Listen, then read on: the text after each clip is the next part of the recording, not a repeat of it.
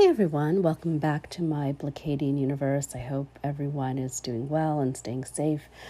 Um, so, I uh, was recently speaking to one of my friends, and um, uh, we recently became friends uh, simply because he asked me a very important question.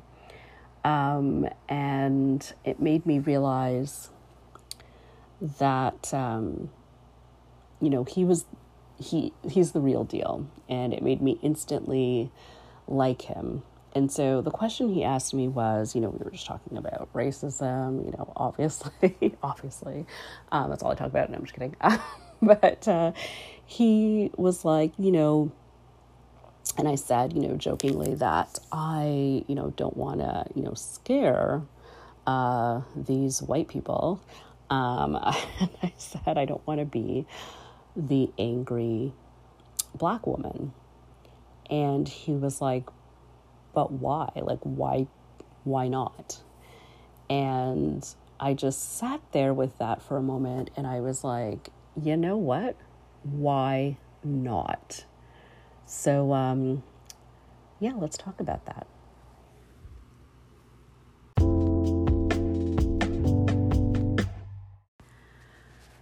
I am an introvert. I know, I think I mentioned it before, and it seems crazy because, you know, I am, you know, talking to all of you through this podcast. Um, but I'm an introverted extrovert. Uh, once you get to know me, like, I won't shut up.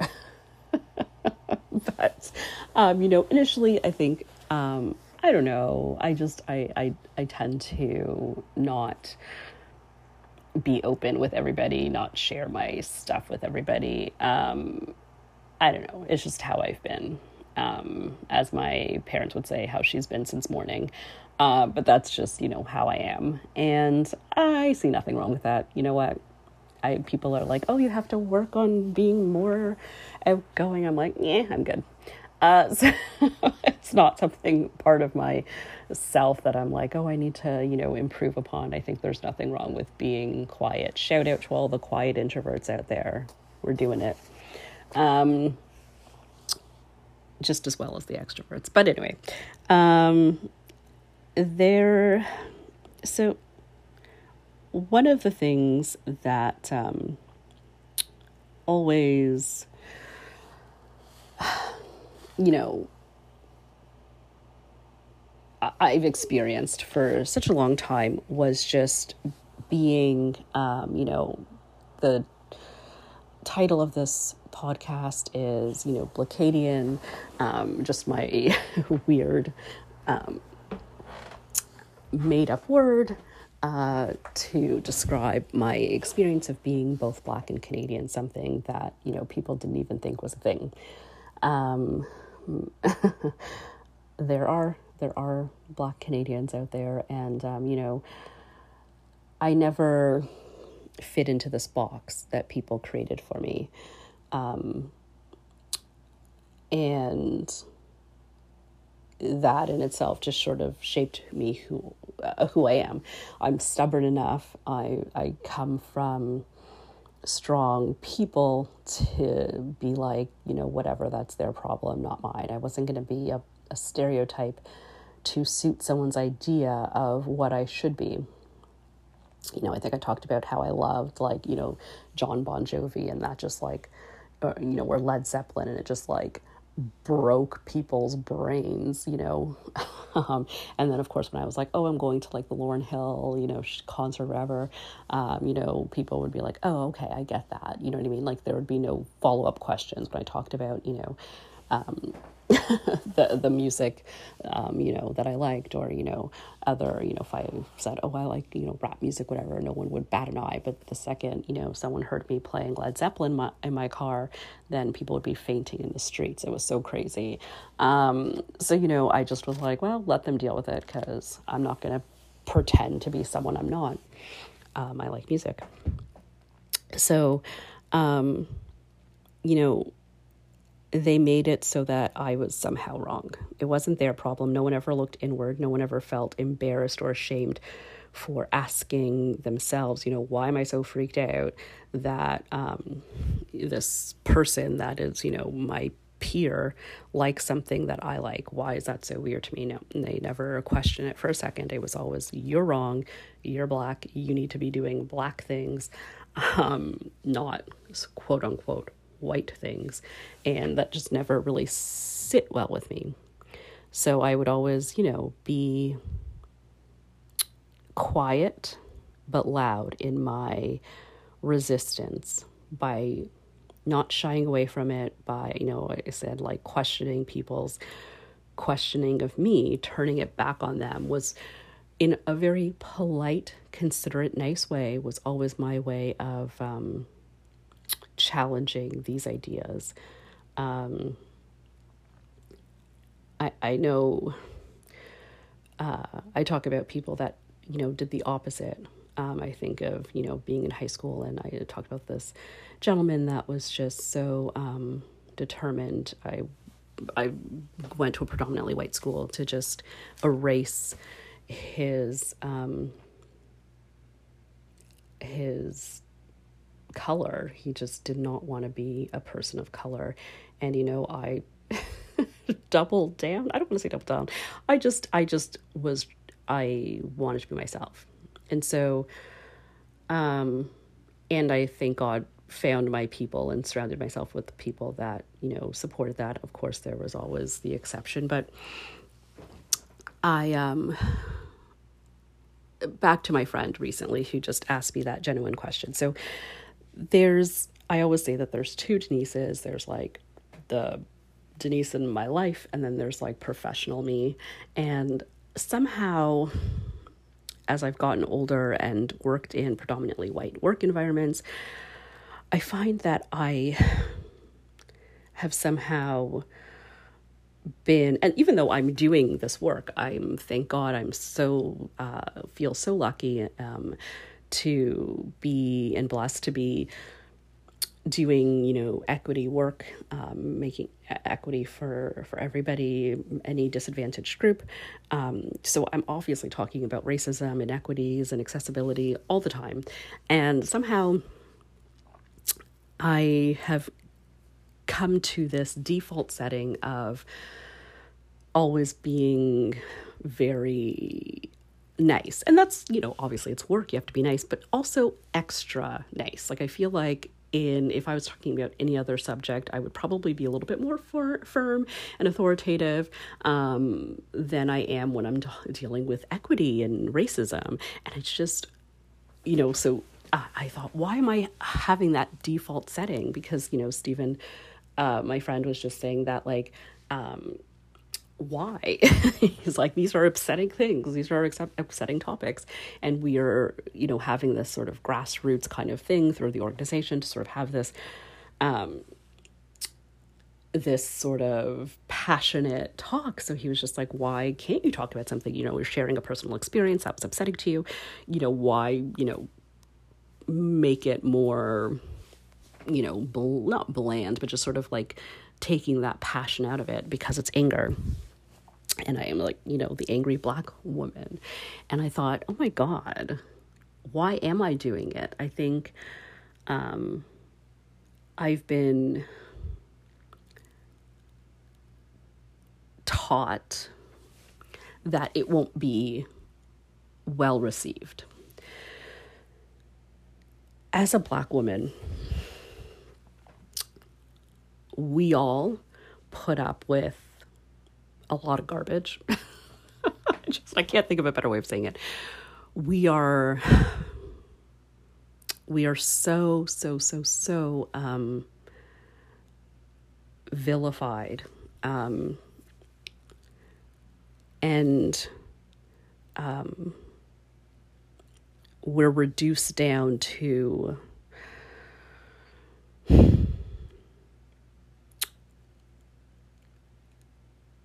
we're dehumanized for having very human reactions to being treated so poorly.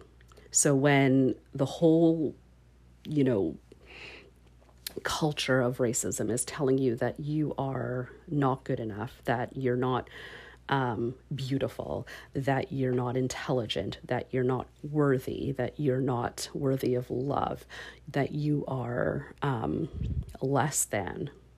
And, you know, even though your style and fashion and attitude is revered, to be borrowed and taken and used by other women, on you it is somehow less you know, people will copy your styles, people will copy your hair, people will copy your manner of speech, your talk, your nails, your makeup, your clothing.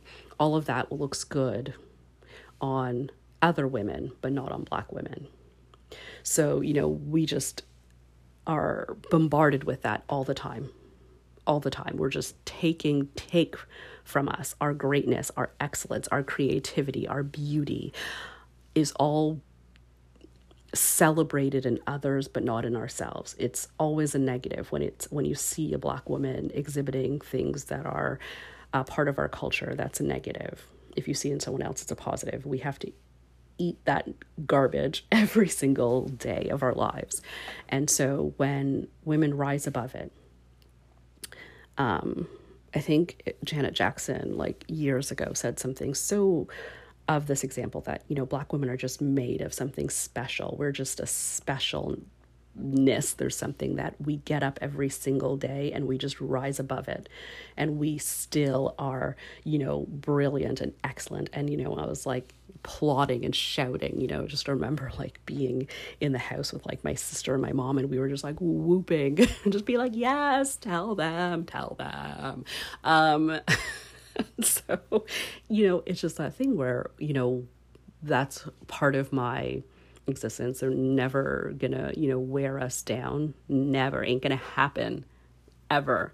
Um, so, you know, we're just, we have that something special, that je ne sais quoi, um, as they say. But, um, so the fact that, you know, we have to constantly rise against this battle, I know that if I have a hint of an attitude of anger, people are going to shut down. They've been they've been taught too. They've been taught too that anything I say that isn't spoon-fed and sugar-coated to them is no longer of value. I have to um, I have to be better than human to be treated as human. And that means that I cannot show anger when it's completely warranted. But me being me, I was not going to let that stop me. I was going to be quiet, but also loud. There's something so evil about silencing someone in our voice. I think it's something that all human beings need to be heard. It's, I think, one of our basic necessities. It's like, you know, food, water, air, being heard. And one of the great evils of white supremacy is taking that voice away from people, taking away that history, rewriting and shaping history to serve them. And um, I, I think that's uh, just one of the ills of uh, white supremacy. So I was going to me not speaking my mind is never an option. I mean, look at my work. I'm, you know, talking about this kind of equity work and I'm doing this all the time, saying it really nicely, but I'm still saying it. And that's the point. I thought, I thought, I, I was thinking, should I feel bad about it? Should I be yelling when I want to yell? Um, unfortunately, unfortunately, unfortunately, that's just not the world we live in. And it's not the way I do things. You know, I thought, this is just who I am. And so this is what I was telling, you know, uh, my friend is that I think I would have taken this approach regardless because my anger, my passion is f- not for me, but it's just, I don't share that self, part of myself, immediately with somebody because, as I said before, I'm an introvert. I would have taken this approach in a room full of strangers, and I'm talking about something that's near and dear to me. I'm not going to show them my cards first until they show me who they are, who I'm dealing with. Do you know what I mean? I want to know who I'm, who's in the room with me, who's an ally. And then, you know, as we get to know each other, as we establish a relationship as we go on, then you get to see the passion, but you won't get to write me off. You won't get to judge me immediately, dismiss out of hand what I said because I showed my passion about something, what I'm really passionate about. The, my passion will be immediately construed as anger because, again, as a black woman, I'm not allowed to have real human emotions. So you don't get to use that against me. You're not going to use a tool of racism and white supremacy against me immediately just so I can be my authentic self. That's not where we're starting. It's just like any other conversation. Like when I'm meeting somebody for the first time, as I said, I'm going to be reserved. I'm not going to immediately tell them all my business. when I first met them, I was like, nah, nah. And the same thing when we're talking about racism. We're going to, you know, I'm going to suss you out. We're going to get a little sense of who you are, what I'm dealing with, what tact I'm going to use to reach you, to change your mind if it needs changing. I want to see who you are, how what you believe, and what you think of me. If you value my opinion or you just here because work told you to be here. You know what I mean? Like there are people's minds who you know it's going to be set. It's going to take a different tact. For some people i'm going to be they're going to be open and willing and they're going to be like just lay it on me denise. Like give me the sus you know the reality of it. People are further along in their journeys of self-awareness and you know of racism and systemic barriers and their own privilege. People are different.